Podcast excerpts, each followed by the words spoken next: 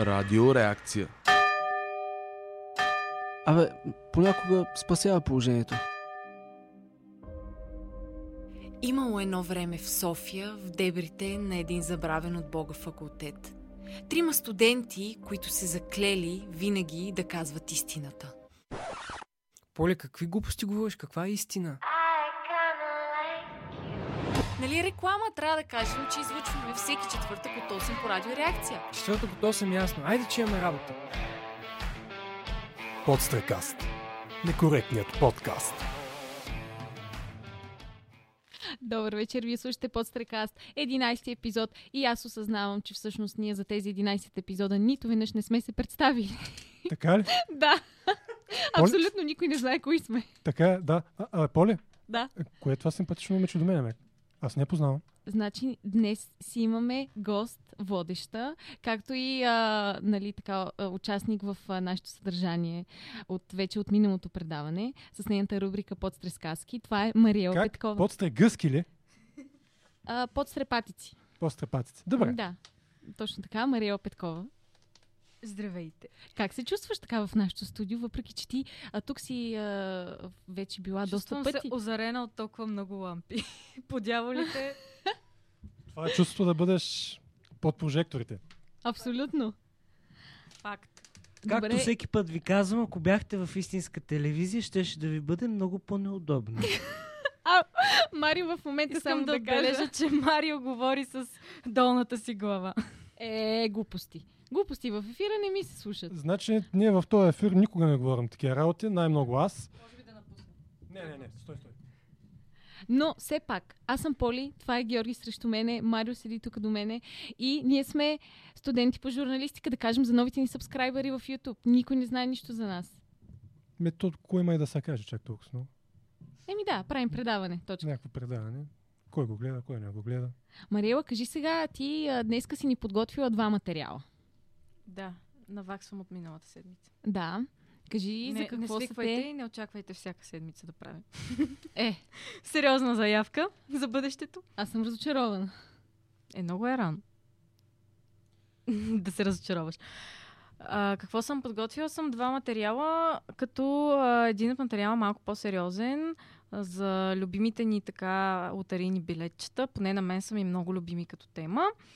И сега просто мисля, че с а, това залавяне на Бошков и седемте обвинения Алабала е най-подходящия момент да го Супер излъчим.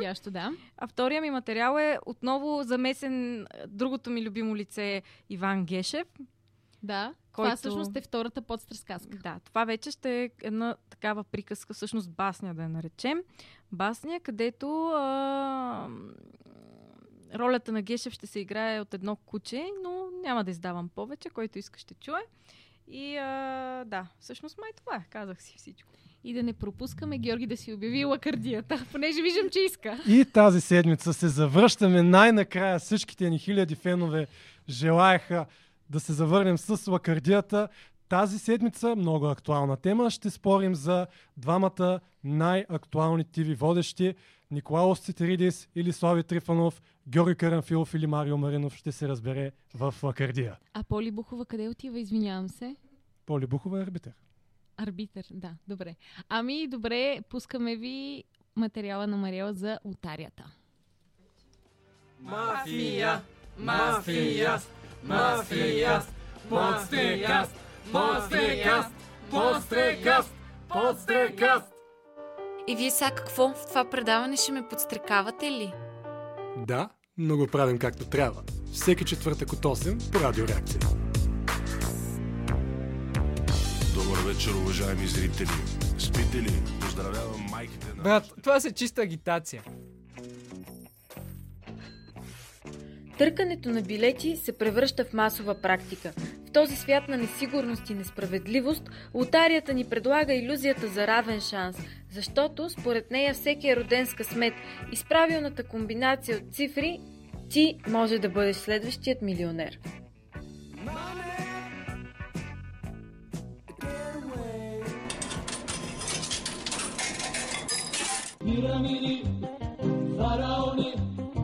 И обещания за милиони са плъзнали навсякъде. Вие търкате ли лотарийни билетчета? Да. А колко често търкате? Всеки ден по един поне. Защо си купувате толкова редовно билетчета? Защото се надявам да спечеля някой ден. Виждам, дете изтърква билетче заедно с майка си. Един ден това ще му бъде скъп спомен, който ще предаде на своите деца, подарявайки им лотариен билет. Следващото дете анкетирахме в присъствието на неговите родители. Чуйте го. А на вас подаряват ли ви такива билетчета? Не, аз ги купувам сам. Ама вие не сте ли много малък, за да си купувате сам билетчета? Не, на 7 години съм. Колко често си купувате билетчета с семейството? По-често от тати и мама. Ето какво оставят в наследство родителите, които смятат, че да търкаш билетчета с детето си е безобидна игра.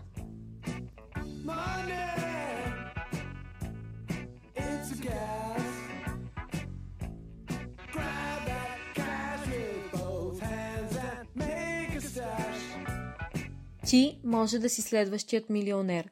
Ето това послание строи от повечето реклами на лотарийни игри. Опит да се продаде надежда. Смятате ли, че по този начин харчите повече, отколкото печелите? Да, но все се надяваме. Надеждата умира последно. До 2005 година мекият хазарт, който включва тотото и лотарийните игри, е държавен монопол. Държавната лотария е създадена през 1935 година, а българският спортен тотализатор през 1957 година. Приходите от лотарийни игри тогава се инвестират в различни обществени проекти. А след 1989 година, заедно с свободния пазар, идва и представата за бързи и лесни пари във всички хазартни категории, като ротативки, казина и бинго зали.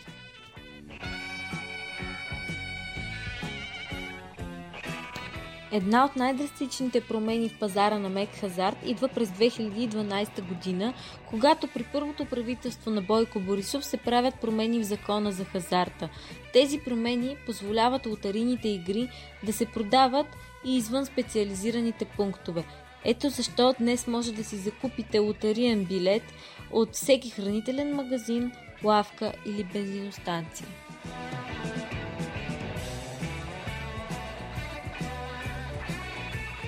Лотарийните игри у нас се развиват през последните години благодарение на благоприятната законова уредба.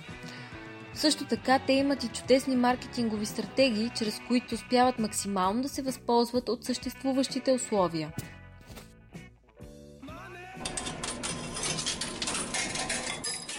Виолета Цолова и от известно време работя в сферата на директния маркетинг. Според мен успеха на лотарийните билети естествено е комплексен, но той се дължи на добрия маркетинг, защото ние от всякъде сме облучени от лотарийни билети. Виждаме много често реклами, виждаме предаванията на самите фирми, които организират лотариите, които са в национален ефир. Самите билети са различни един от друг в дизайн и в посланието, което носят. Там може да търсим персонализацията, тъй като знаем има с зоди, има с съкровища, с кръстословици, т.е. всеки един различен човек може да намери нещо за себе си. Дали има пристрастяващ елемент купуването на лотарени билети? Естествено, а, зависи от а, човека, който купува, но мисля, че освен от а, рекламите по телевизия, ние сме стимулирани отново и отново да преследваме това чувство на, на неочаквано щастие. Медийният образ на успеха е силно застъпен в а, рекламните стратегии на лотарийните игри. Вие виждате как печелившите са в дома си, щастливи и вече плануват какво да правят с печелените пари. Тези хора са обикновени като вас, като мен. Ето защо ние можем да бъдем следващите печеливши, нали така? Но ако сте закупили билета си и той не е сред печелившите, поне ви остава онзи процес, който е наситен с очакване и при всяко изтъркване се надявате печелившата комбинация от числа да промени живота ви.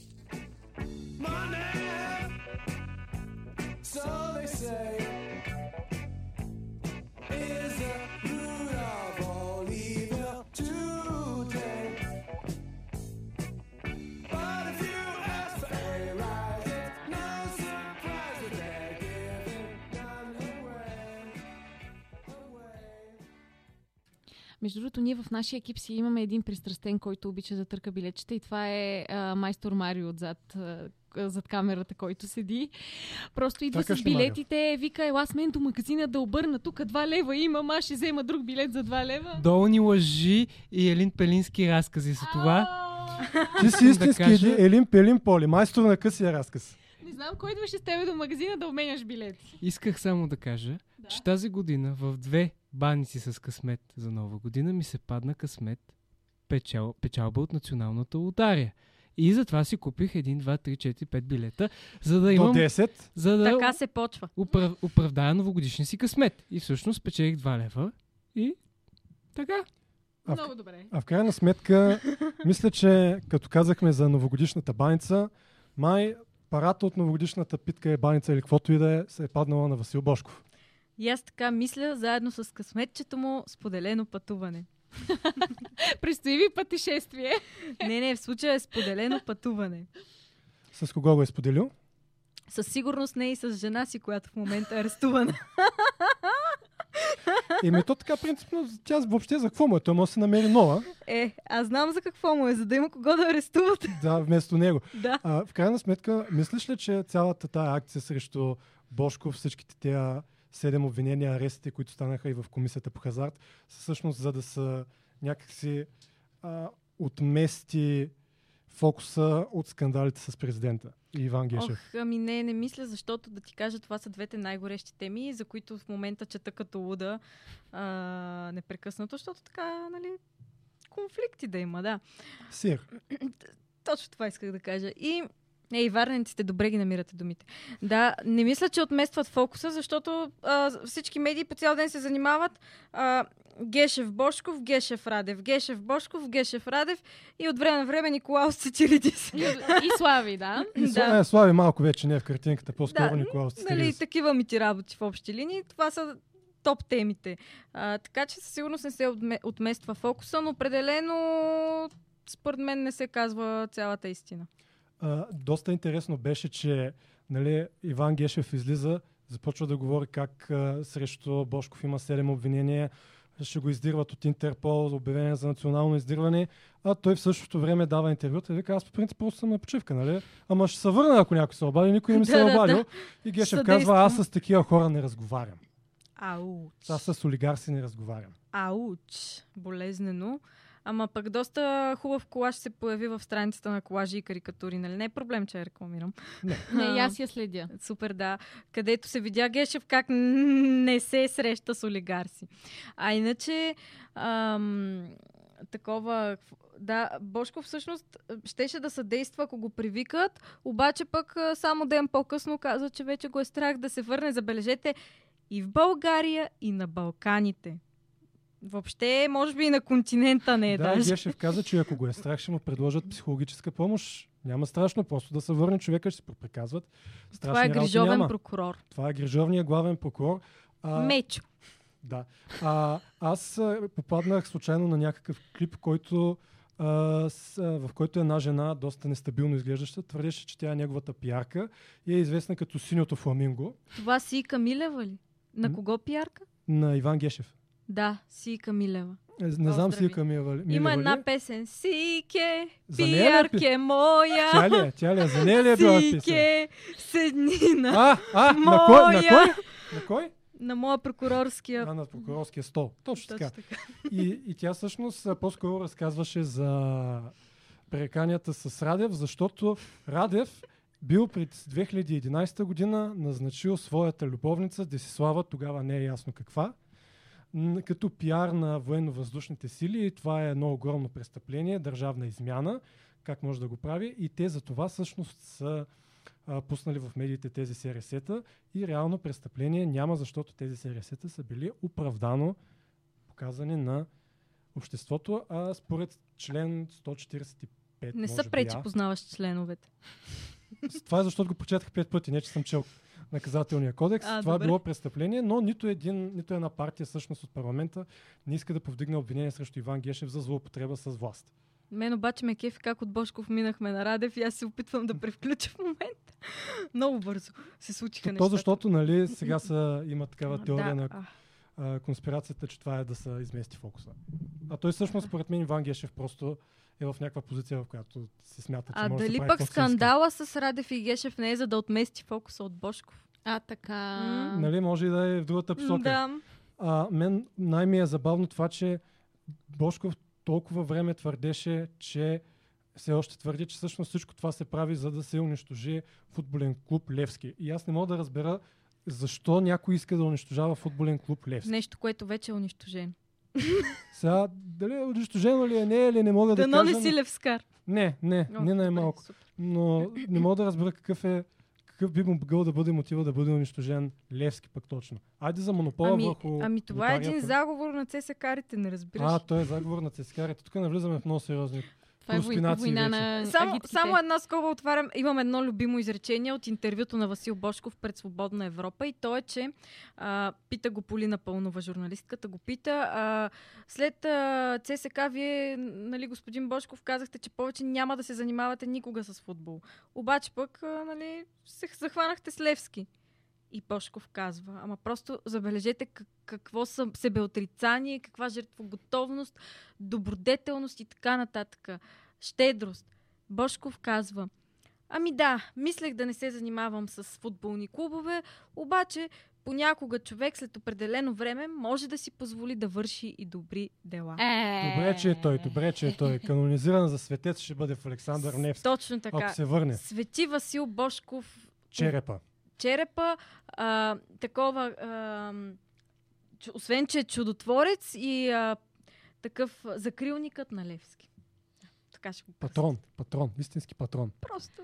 Аз предлагам да отместим фокуса така лекичко към а, Е, Гешев и Радев. и не се знае кое е по-важното, обаче преди това ви пускам Имам нужда от долар. И дойде време за втората подстрескаска в ефира на Подстрекаст. Днес тя ще бъде така под формата на басня, а както знаем, басните винаги имат полука. След това ще си говорим каква е полуката. А, ще, всъщност фокусът е а, Ибан Гешев срещу срещу кой? Срещу? Срещу руменият. Срещу руменият. Не знам кои са тия двамата, обаче сега ще чуем... Герой от приказка. От басня. Точно така. Сега ще чуем Гешев срещу Радев. Подстрескаска номер 2. Днес Подстър сказки разказва съвременна приказка, а може и би и басня за кучета, за хора и за прокурора.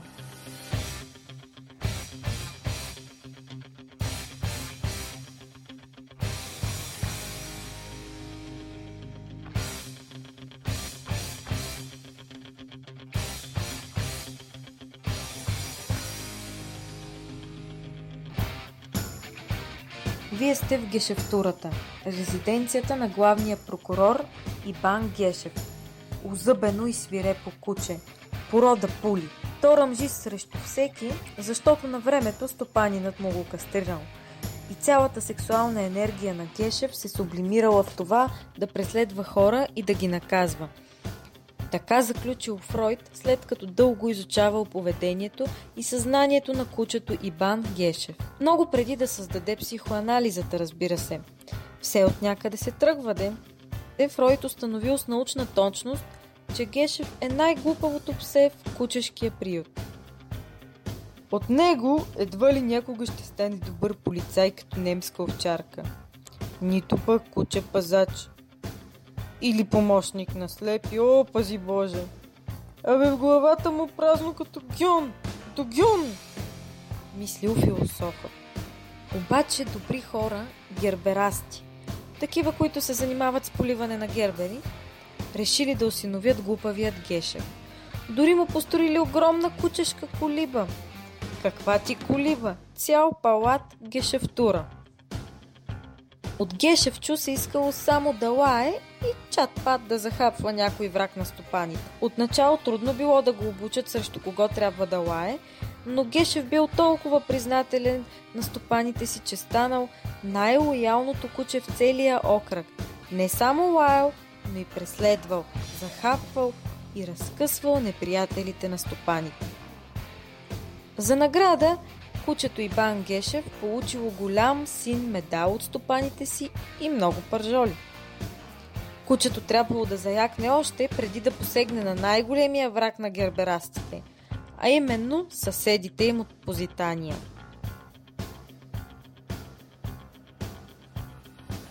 Този дето обаче най-много им мътил водата бил на един хълм. Нито с позитанците, нито с герберастите. Руменият му викали, все с червени бузи ходил. Той решил да пречи на герберастите да си берат реколтата от гербери, без да се съобразяват и с другите хора в областта. Според него било незаконно за едни да няма вода да си поливат нивите, като перничани, например, а други да си строят високи палати на половин цена квадратния метър. И Гешев, без да губи време, почнал да лае срещу Румения. Лаял и ръмжал с дни.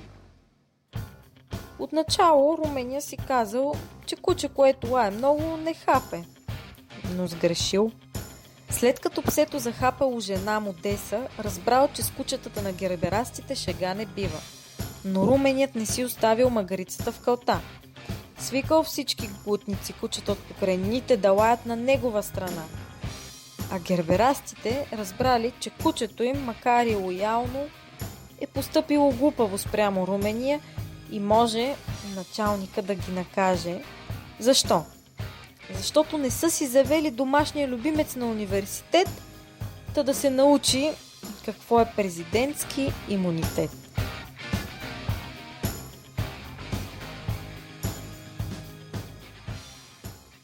Това, слушатели, беше нашата кратка басня за това срещу кого трябва да се лае и кой трябва да се хапе.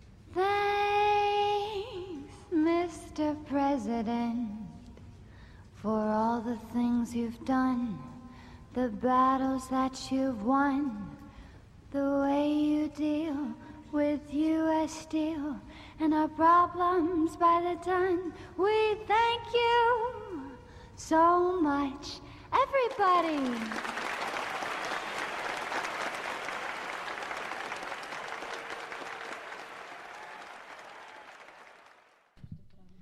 И вече след като разкостихме изцяло сагата за Гешев и Радев, аз, уважаеми слушатели и зрители, започнах да огладнявам. Затова в подстрекаст за първи път ще дойде на гости готвач Николай Фенеров, който изучава кулинарните изкуства в една от най-престижните кулинарни академии и се надяваме, слушайки го, да достигнете до така желания гастрономически оргазъм. Бече, бече, бече, бече, бече, бече. Ела тук, ела. Ела да издуем млякото, ела.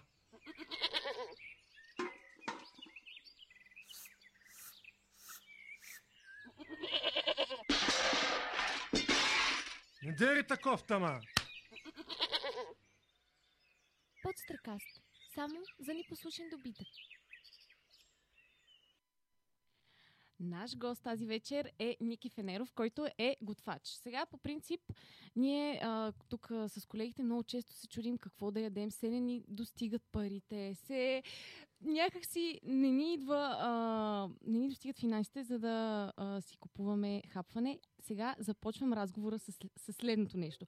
Направи едно, примерно, бюджетно меню, с което ние, бедните студенти, да можем да се храним. Сега на момента да го кажа. Да, да, да.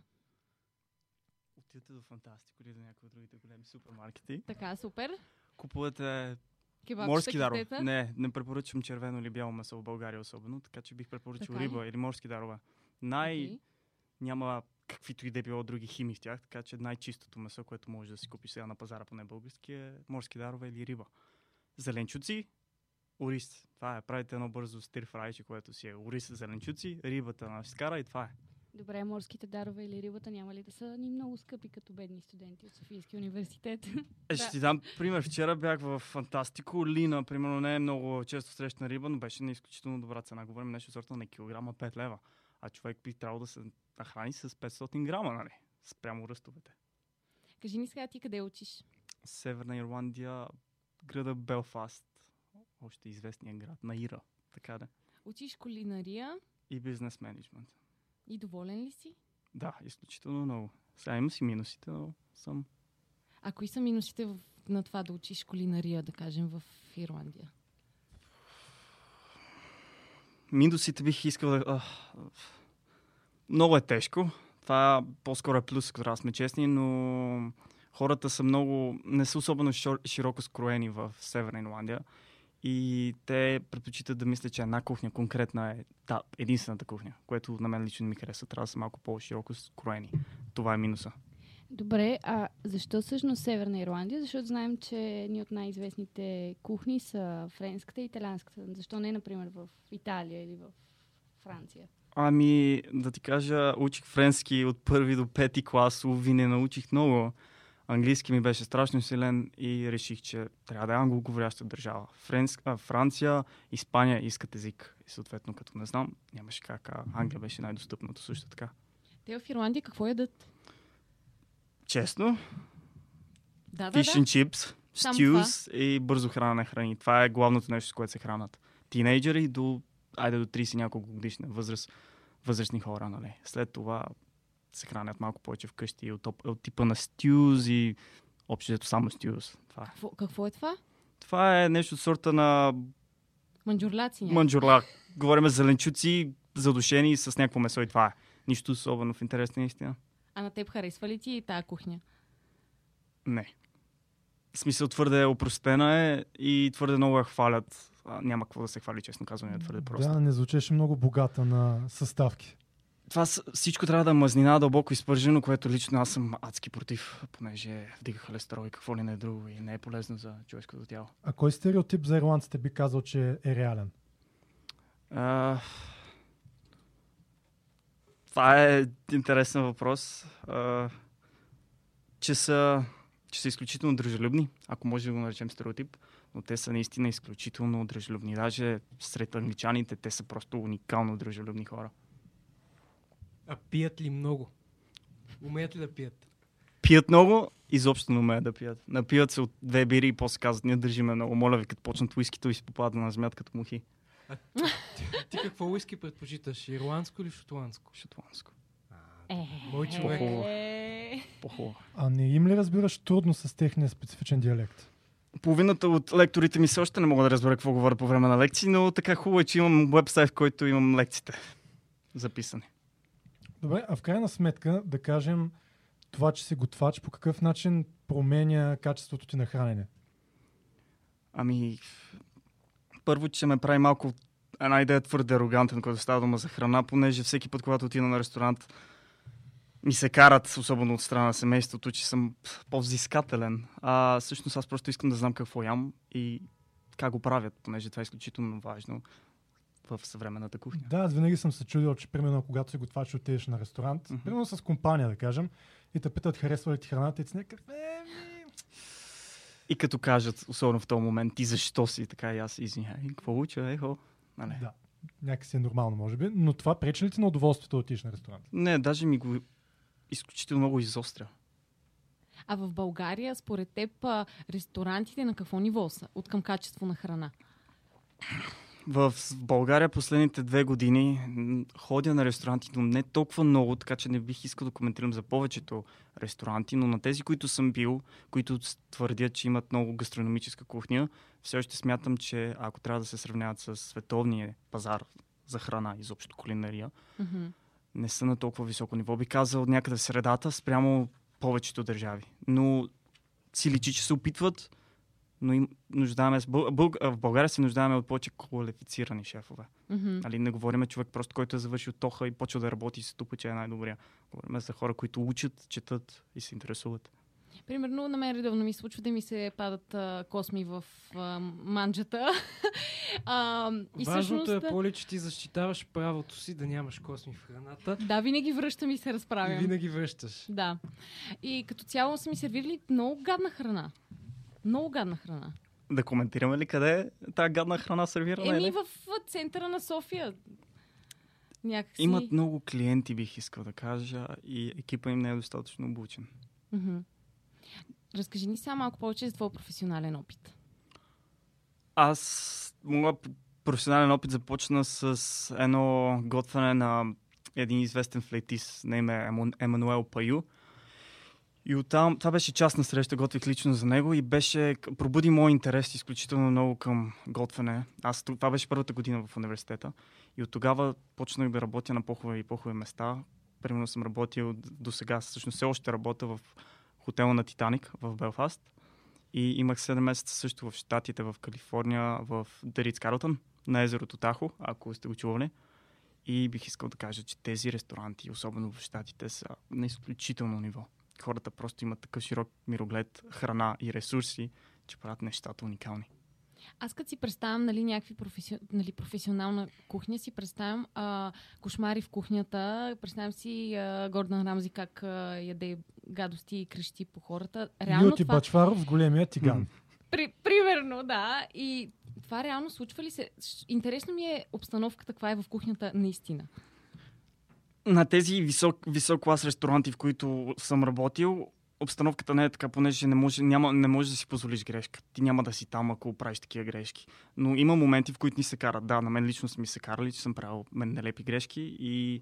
но се случва. Но не е така, както в предаването, примерно на Гордан Рамзи Hell's Kitchen го представя. Но съм бил от друга страна в индийски ресторант. За няколко дни работих и приключих, защото беше трагично. Точно така, както Hell's, Hell's Kitchen е. Говориме по земята, имаше храна, което е изключително не- недопустимо. И тем подобни, които просто не ми се разказват. Изключително. Защо разкажи ги? Да, в това предаване са на почет гадостите. Ние обичаме да ги посочваме.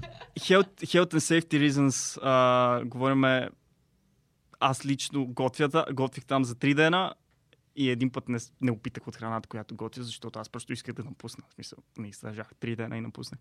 Индийците са изключително добри са, много хубаво готвят, много готини хора. Ови, хигиената им не е на много високо ниво. Тоест И да, да избягваме индийска кухня. България не знам как са, но в Англия определено. А как би описал стреса в кухня? Не в индийския ресторант, ами в тези, които преди малко посочи. Аз се наслаждавам на високите нива на адреналин изключително много. Това ми кара деня да минава по-бързо и ми е изключително забавно, но има хора, които се пречупват адски много под стрес.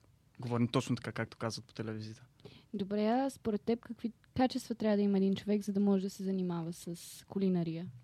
Високи нива на толеримост от страна на напрежение, болка, понеже говорим тук, може да. Аз целите ми лице са наряз, нарязани и изгорени, което на моменти е голяма пречка, особено в кухня.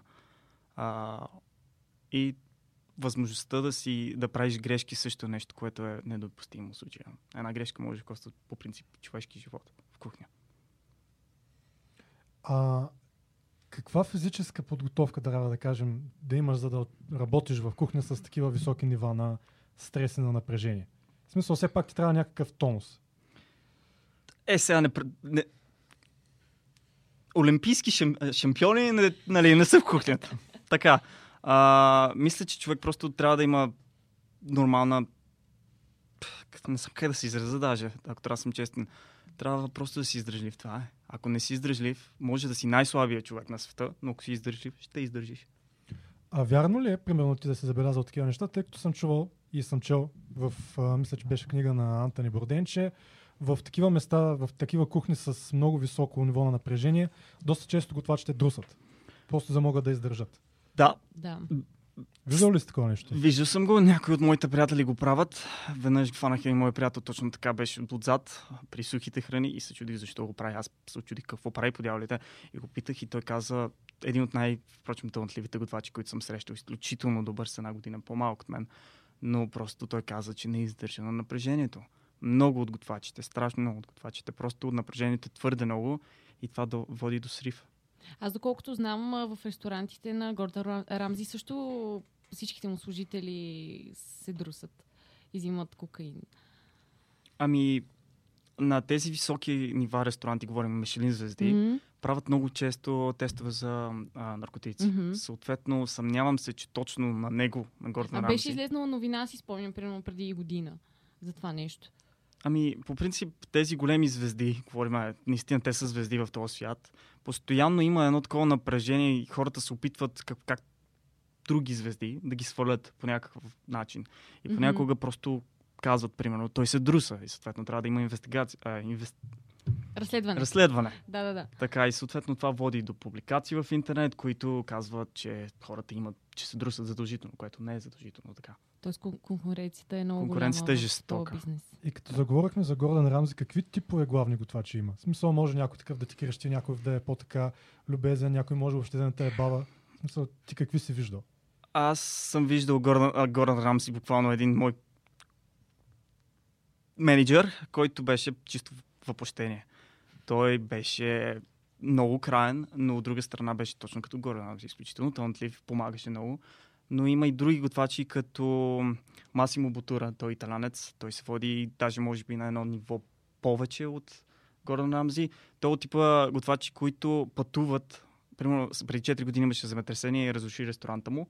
Ла, Ла Франческия, мисля, че се казваше в Италия.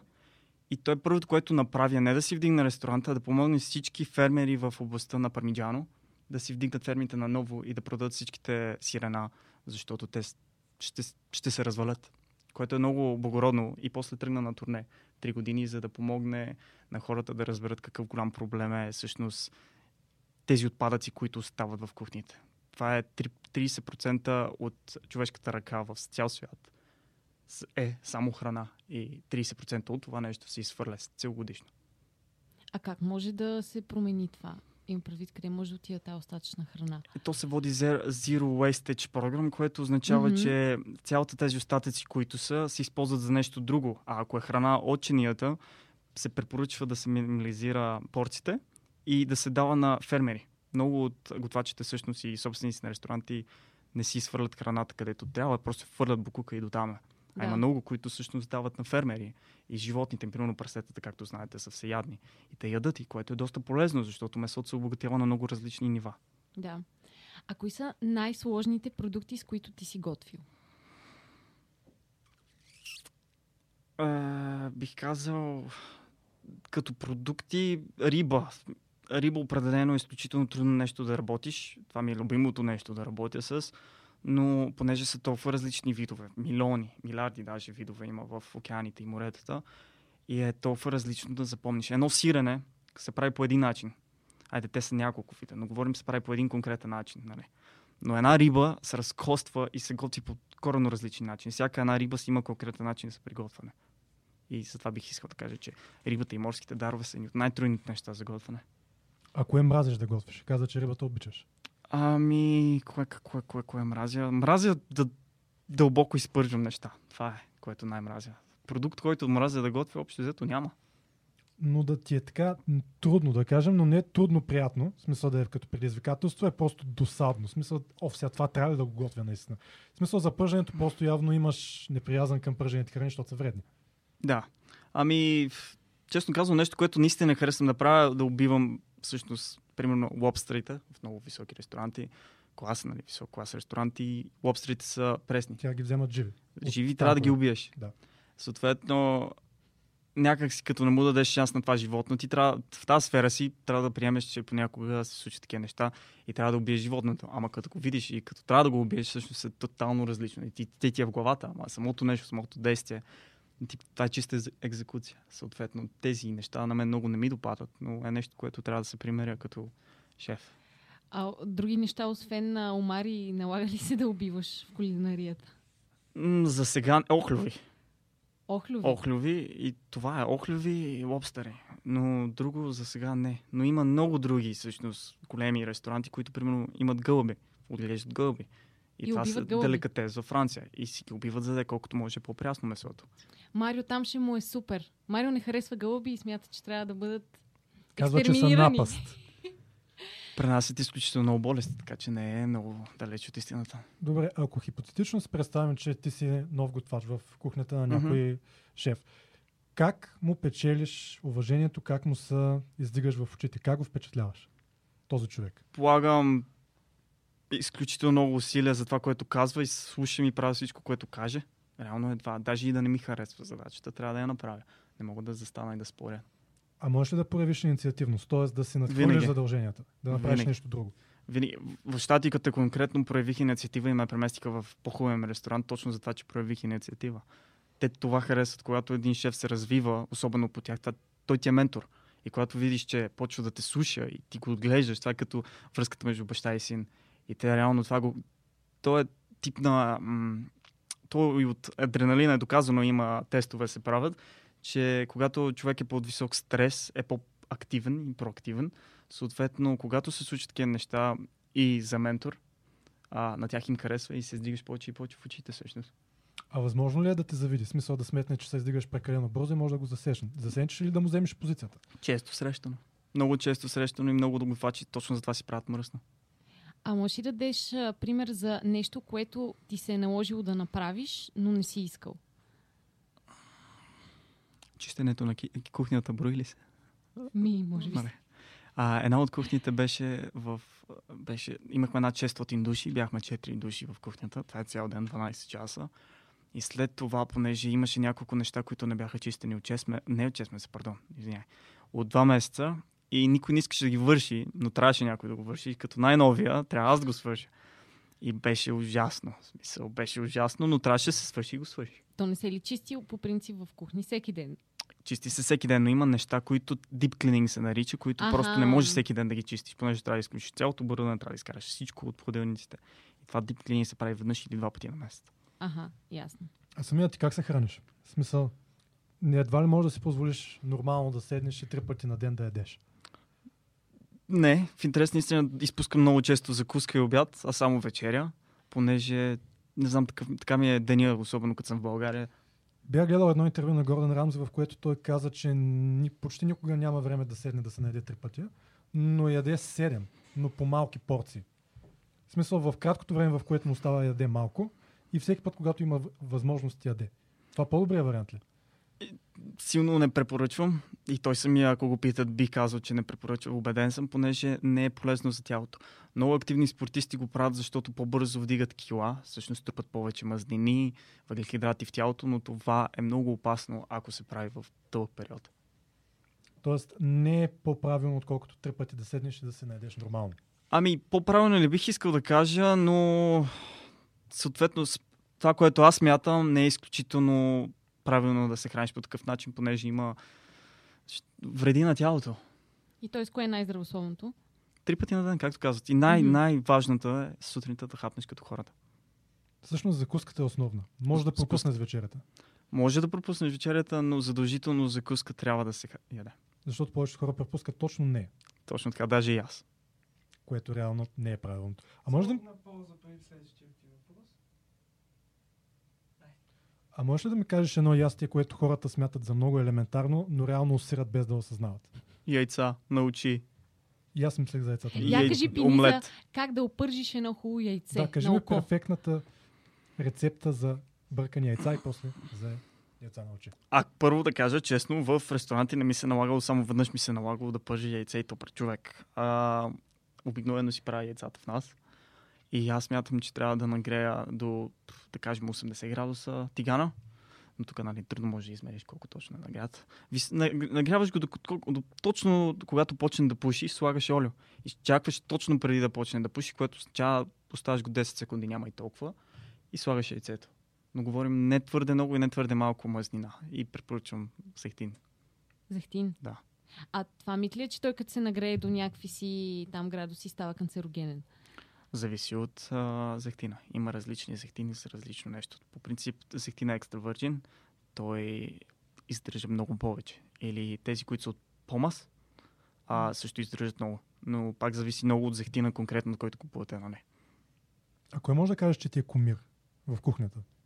Е, тук, тук не.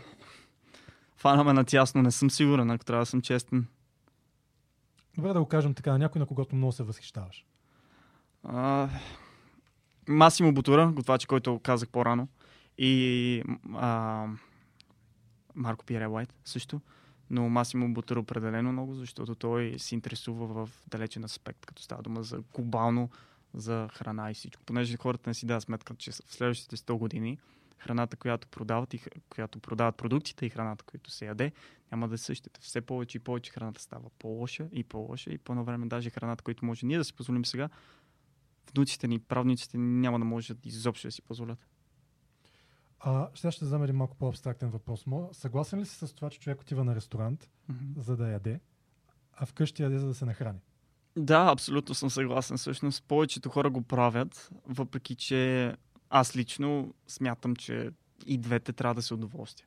Но пак зависи много от хора. Познавам хора, които изцяло храненето им е удоволствие, правят го защото се наслаждават, но познавам и хора, които не виждат смисъл в това да има удоволствие в храненето и просто го правят, за да може да се наядат и това е.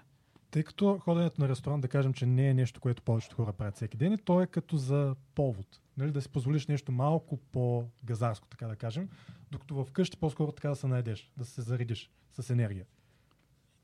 Както казах, много хора са точно на този начин на мислене. Но аз мятам, че храната в ресторанти е нещо, на което не е просто да се насладиш, а е нещо, което трябва да го посетиш и да го видиш, защото не може, повечето неща хората не реализират, че не може да се приготви вкъщи в домашни условия. И затова е хубаво да отидеш да си разшириш мирогледа. Най-малкото. А вярно ли е, че в ресторантите повече разчитат на презентацията на самата храна? Примерно да ти изглежда вкусно, отколкото реално да е вкусно.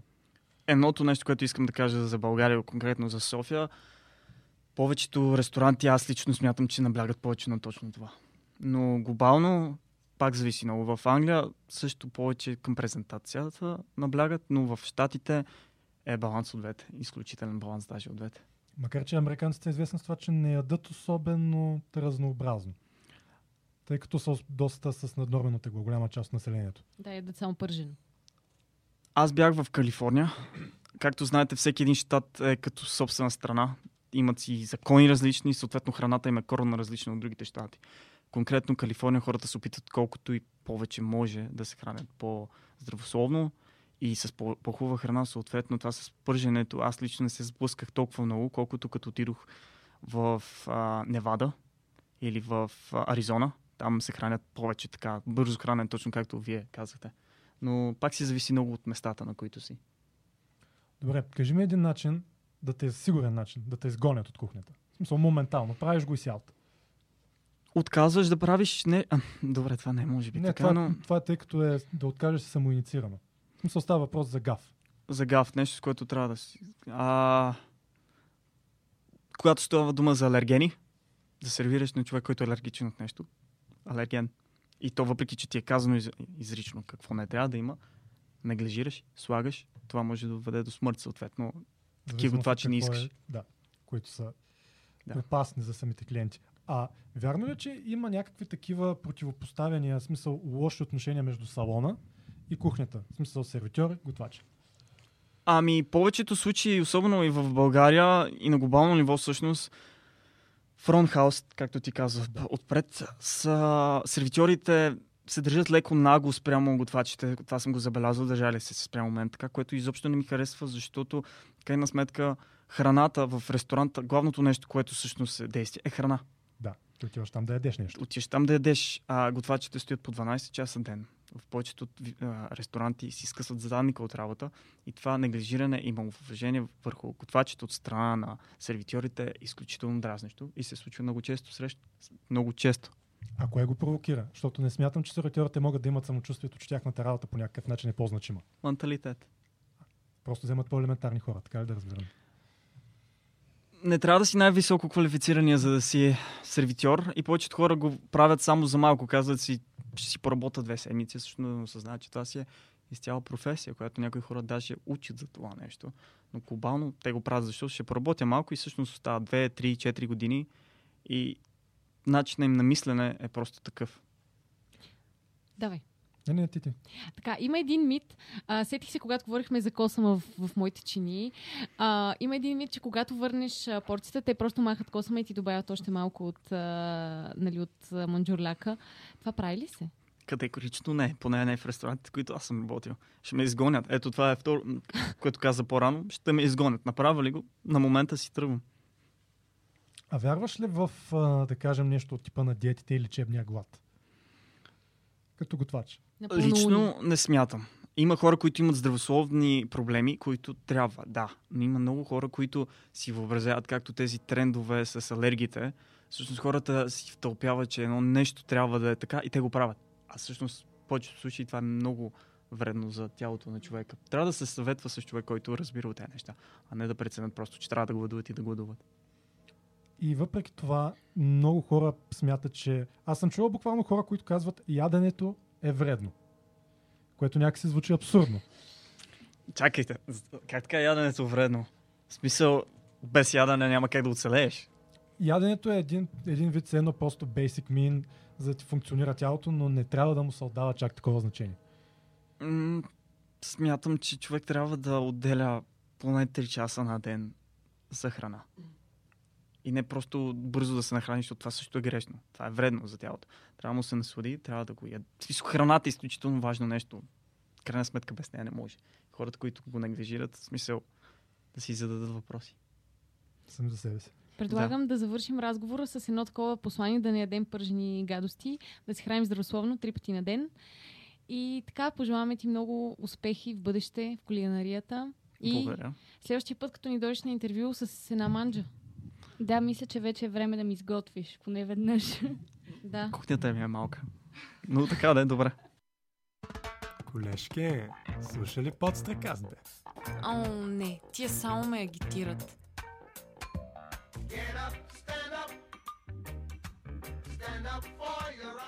Пади. Колега, какво правите? Влизате в ефир? Аз толкова време седа извън ефир, че съм забрал какво е, каква дисциплина и саможертва се изисква.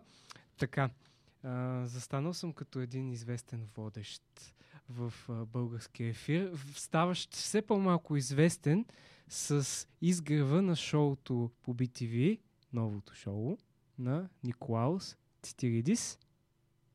Оцелих. Добре, а, следва полит... А, опа.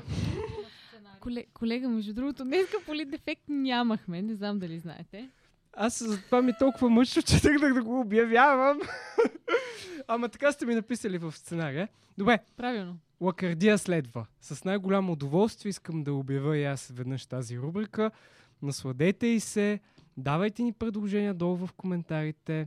И Георги иска да каже нещо. Само да не са да се напивам, надпиваме с ръке и да колабираме. Моля ви се. По-сериозно. Георги, казвал ли съм ти, че ти си един профан?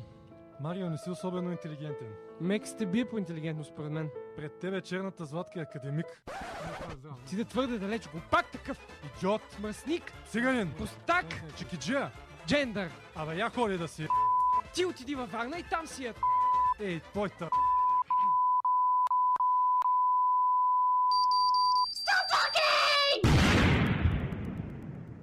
Лакардия! Когато се налага, да спориш с идиоти. Поредният епизод на Лакардия започва. На гости ни е Михаил Митев, по-известен като Мишо Авторчето. Той има цели три книги зад гърба си. Са две. Абе, тихо е, не виж, че водя. Има цели три книги зад гърба си и като един истински културен деец, всъщност е от Враца. Но това няма абсолютно никакво значение. И аз защото нямам ние се значение като намираме- цяло. Да, Да, така е. В Лакардия. Общо взето накратко, за, с какво ще занимаем нашите Какво ще слушатели и зрители. Нашите слушатели и зрители. Ще спорим на тема Слави Трифанов.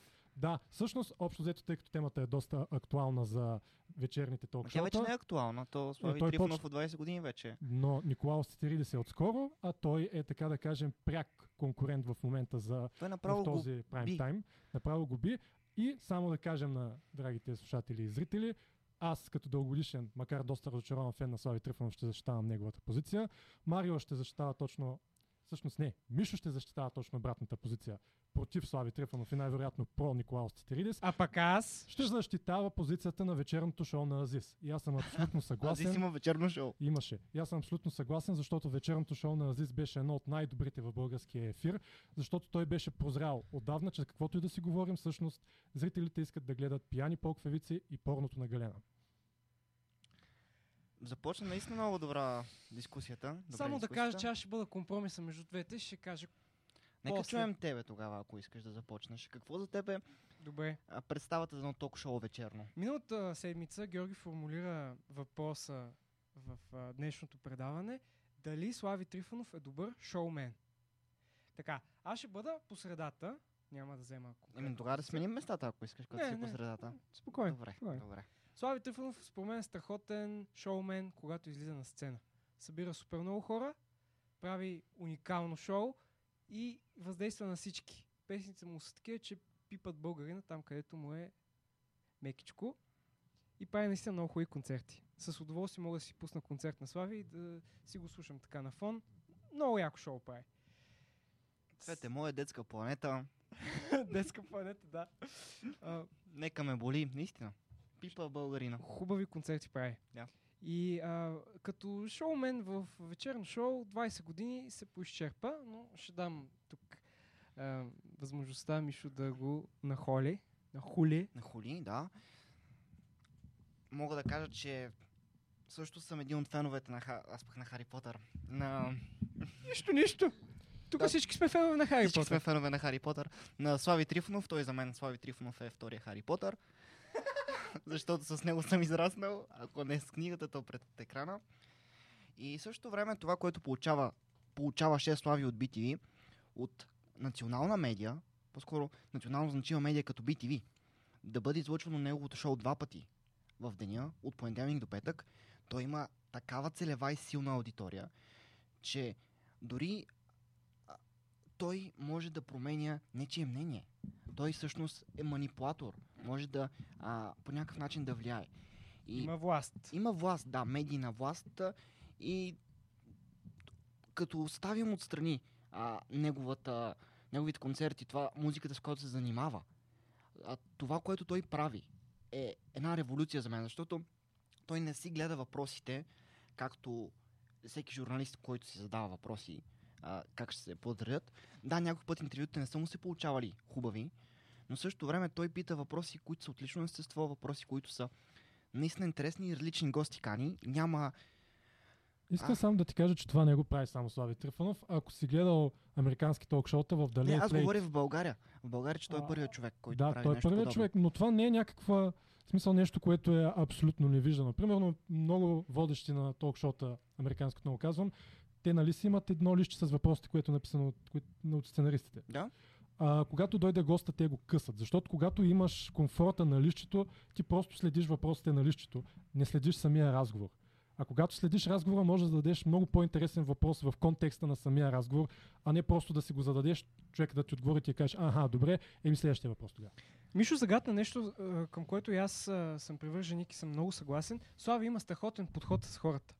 Той може да отиде на много лично с тях, много естествено да го прави и да ти е така натурал, на един натурален разговор да се получи. Което му е плюс на Слави. Ама ти нали щеш да го хулиш? Да, аз казвам сега, Слави, в а, старите години, а, когато наистина се получаваха интервютата му и същото време, когато следиш едно интервю, ти самият а, ставаш а, емоционален от а, изказаното, защото и Слави е емоционална личност и му се личи по отговорите, които получава, начинът по който му въздейства събеседника и това е хубаво.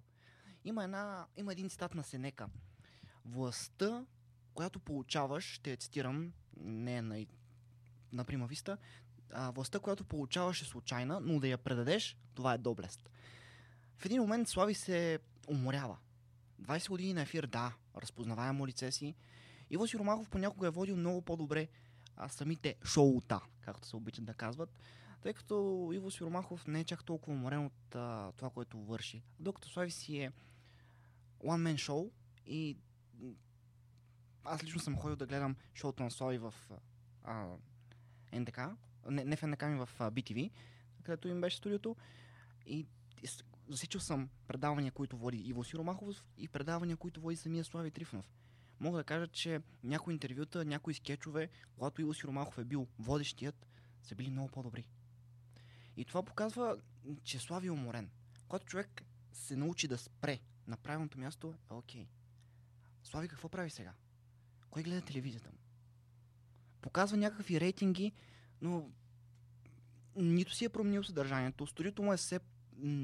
Ми хареса начин, по който е изградил студиото си. Вместо да си направи една градация, той губи зрителите, които е имал преди. Виж, то никога не е късно да станеш за резил. Това, което мен лично ме дразни относно критичността към Слави Трифонов е, че след като шоуто на Слави по BTV спря, се изсипа една вълна от статии и коментари, че най-накрая е спряла ерата на просташкия и дебелашкия хумор. Така, ако погледнем в, в участията на Николаус Цитиридис, който го похвалиха след първите две предавания, че най-накрая има свежест в хумора и не е този просташки хумор, ще видим, че и под коментарите в неговите участия в Комеди Клуб а, отново има критика за как може да се смеете на този просташки хумор. А, хумора му е изключително плосък, дебелашки, алабала, някакви такива глупости. И мен това, ме дразни това, че всъщност в основата на хумора е, че ние не вземаме нещата на сериозно. И е най-дразнещо, когато някой взема хумора на сериозно, защото това го обезсмисля. Няма никакво значение дали хумор е черен, дебелашки, просташки, оранжев, бял, какъвто и да е, тънък или каквото и да е. Хумор е защото на някой, на някой да му бъде смешно, на хората да им бъде смешно. И ние като хора сме различни и на нас са ни различни, а, смешни различни неща. И не може един а, YouTube критик, който видимо е режисирал най-великите комедии може да се изкаже по абсолютно компетентно по това, кое трябва да е смешно и кое не, а да почне да раздава морал наляво и надясно, кой на какво трябва да се смее. Принципно аз съм привърженик на свободата на словото и човек да се изразява мнение свободно, но според мен тия хора трябва да се наврат мнението в газа. Чакай бе, ние не сме ли ние тези хора? Това, това беше удар под кръста. А, да, да, слушаме те, Марио. Не сме ли ние тези ютубери, които в момента се опитват Не, да ние не сме тия хора. Не, ние не сме тия хора, които пишат в коментарите. Ти обиждаш ли ни в момента? Ние двамата ли сме тези, които се опитват Да, да, да, да. Усещам, усещам. Ние двамата се С твоите камъни по твоята глава. Да няма после среща пред факултета 2 в 1. Ао, и там ли някой ще трябва да снима? Поли, Не, тук стана поли зад работа- камерата. Тук стана работата и който е безгрешен, нека пръв да хвърли камъка. А то никой не е безгрешен. Аз обаче бих казал нещо относно не хумора. А, хубаво, а имат една концепция за това как да бъде едно предаване, но Слави Трифонов започна да политизира а, самото си предаване. И в един момент а, баба ми, която също е, мога да кажа, човек, който гледа Слави Трифонов и а, гледа дори а, да, шоуто тя на и баба ми го гледа от 20 години шоуто на Слави, от 20 години не е казала нищо хубаво. А, не, тя баба харесва скетчовете, които се правят. Но в един момент, когато шоуто става твърде политическо, тя, човекът, който а, е пенсионер и, и има цялото свободно време на света, може да гледа, да си избира абсолютно всичко и казва, добре, сутрин ни говорят за политика по новините, по обед, след обед. Бе, Идеята на ток-шоуто е да бъде забавно, развлекателно. И Слави на- натъква едно политическо мнение и а, това отдръпва. Той губи фокуса от а, самата си а, първо, първо идея за създаване на шоу. И в крайна сметка, ако следваме концепция, концепцията, която ти създаде, че той се отдръпва от идеята си да прави шоу, а по-скоро политизира. Ефира, отново се връщаме. Не е ли тогава най-доброто шоу, вечерното шоу на Азис? Аз не лично не съм го гледал, не мога да кажа нищо, тъй че образовайте ме. И аз съм го гледал, не мисля, че ще го гледам. Вечерното шоу на Азис го няма от изключително дълго време. Аз наистина се надявах то да възкръсне от ефира на TV2 и да му бъде дадено това ефирно време по BTV, защото, както казах, Може Кошулков да го вземе сега за БНТ. в БНТ След те без това изгониха Дони. Дони, да. Много слабо предаване беше и не се получи наистина. Но както бяха написали в... А, не се сещам в кое изписание вече. Сигурно не Блиц трябваше или До- Купс. Не Купс, нещо нещо този А, не трябваше Дони да го гонят за това, че хуморът му бил еди си какъв си, а просто да го оставят шоуто му да умре, защото е тъпо и не гледано. Е, това не е оферта. Да държат шоу, докато Но умре това само. е цензура. Това е цензура. Смисъл, някой ти казва кое трябва да е смешно и кое да не е. Абе, не е баш така. По BTV наистина дебелашки хумор изтъква. Не, той, са, той наистина се изчерпа Слави Трифонов. Това няма никакво съмнение. Ония ден гледах, или вчера беше, когато Димитър Рачков му гостува и направиха заедно скетч с а, Краси Радков. Правиха се на Гацо Бацов и на Жоро Бекама.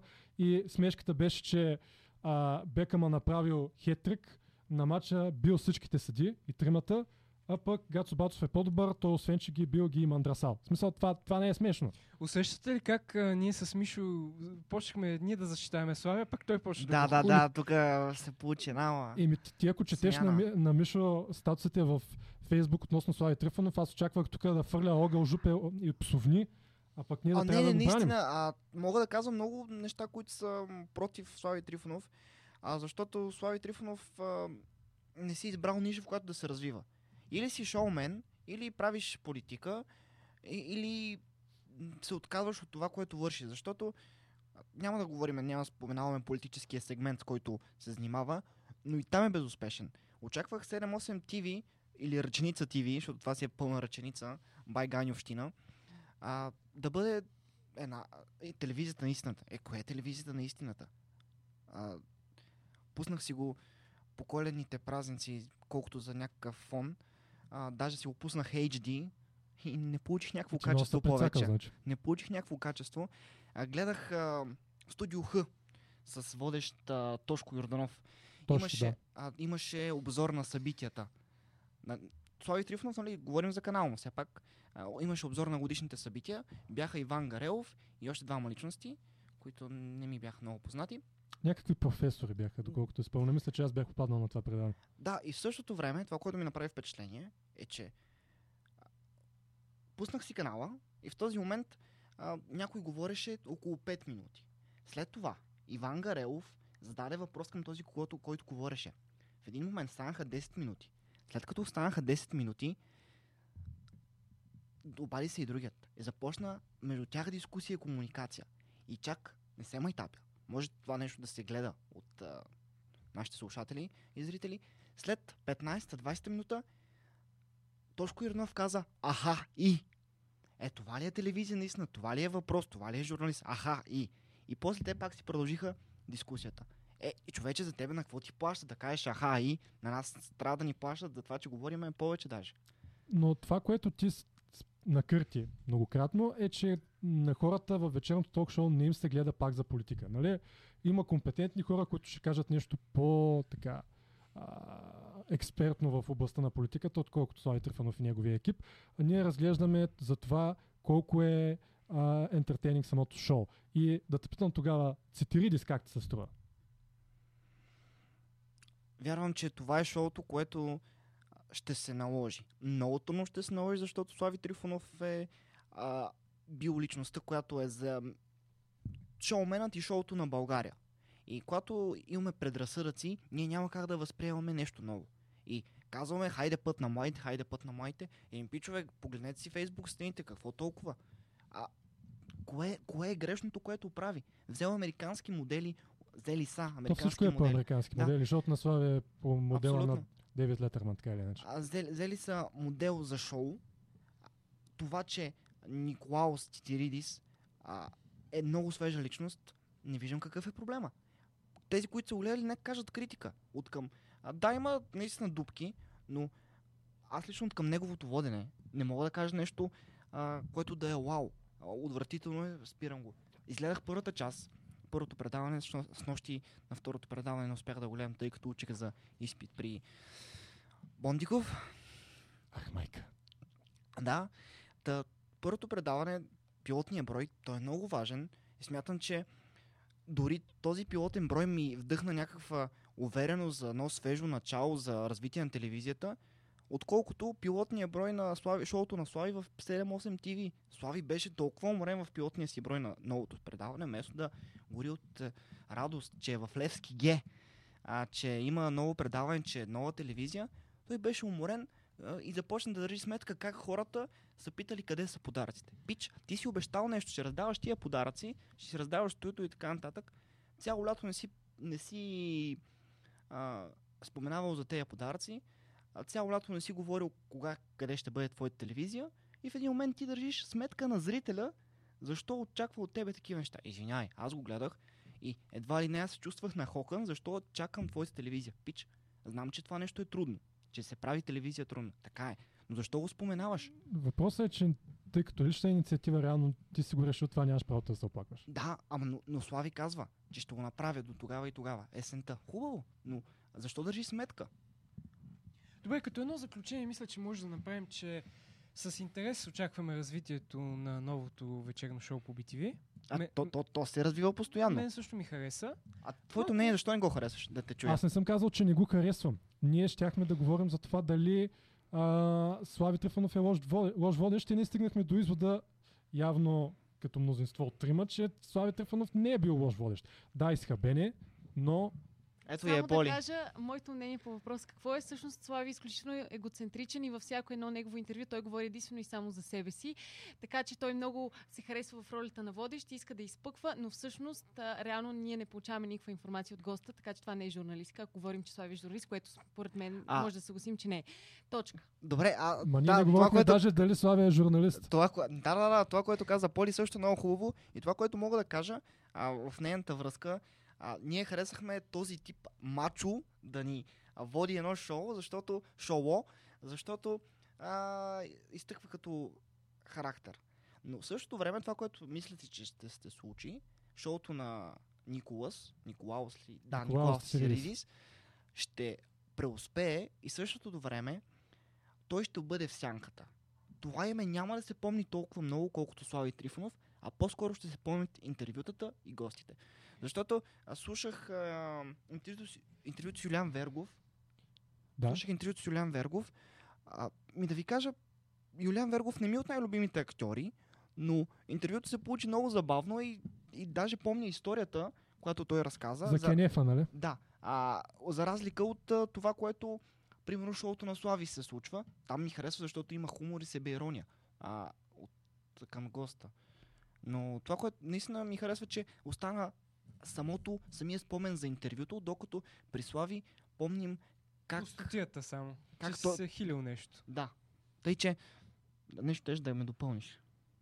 Ами не, ще да кажа, че това е страхотно, страхотна посока, в която да следим развитието на новото шоу. Шоу. А шоуто на канала, какво ще кажете за тях? Шоуто? Шоуто за канала.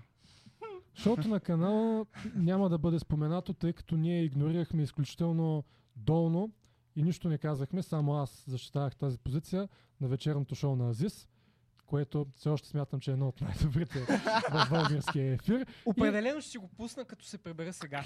Да, ще видиш и порното на Галена. Може да го намериш и на други сайтове, но ние сега няма да им правим реклама. И като заключение за финал на тази лакардия ще кажем, че е хубаво да има нови лица с свежест и с енергия, които да забавляват Свалям хората. очилата. За да Защото забавляват като- като хората. чух нови защото лица. Чао, скъпи слушатели! Ами, ние вече всъщност вървим към приключване и даже си приключваме нашето а, 11-то предаване. И а, освен да ви кажем да се абонирате за канала ни в YouTube, да ни шернете, да, да си сабскрайбнете там всичките неща, които трябва да направите. Да, и ако може да не ни докладвате във Facebook, да не ни трият постовете и така да се разбираме добре, да има мир и любов. Да, ако имате някаква критика към нас, между другото, ще ни е много приятно да я чуем. Да, но в Не се прави. коментарите. В коментарите, да. да.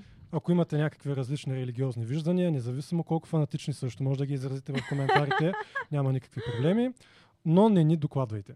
И благодарим на Мариела, че ни беше гост водещ и че И аз ни благодаря, много с, приятно а, два материала за нашето предаване. Благодарим и на Ники, благодарим и на Мишо и ви пожелаваме... Какво ви пожелаваме? Лека нощ, освен. Е, много е рано. По-скоро на здраве. На здраве. Ами, значи тогава ви казваме на здраве.